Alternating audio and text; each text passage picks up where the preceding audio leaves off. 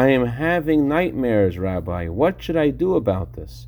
Doesn't our tradition teach that this is a premonition about the future? good morning and good yontif. The Rebbe addresses this issue in several letters. I'll try to share the basic point. Number one, there are people who live their lives perfectly in sync with the Torah and its commandments. For people like that, even their dreams have significance. But for people of our generation who have many empty thoughts and many empty words that they say throughout the day, the dreams are also just plain dreams, and we shouldn't indulge in trying to interpret them because they do not have meaning.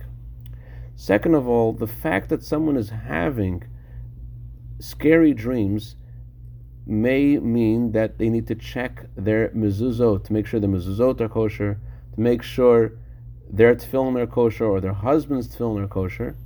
In addition, the Rebbe wrote to someone to read stories about tzaddikim before going to sleep, to give charity in the morning before prayer, and in general to strengthen your trust in God that He is the essence of goodness and only wants to do good, just wants us to make vessels to receive His blessing.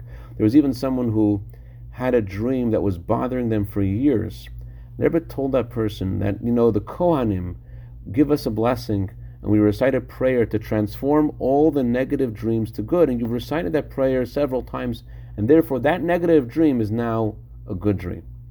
So, bottom line is not to be concerned about dreams and to trust in God and to check a mezuzot if someone is having scary dreams. Have a wonderful day and a wonderful yontif.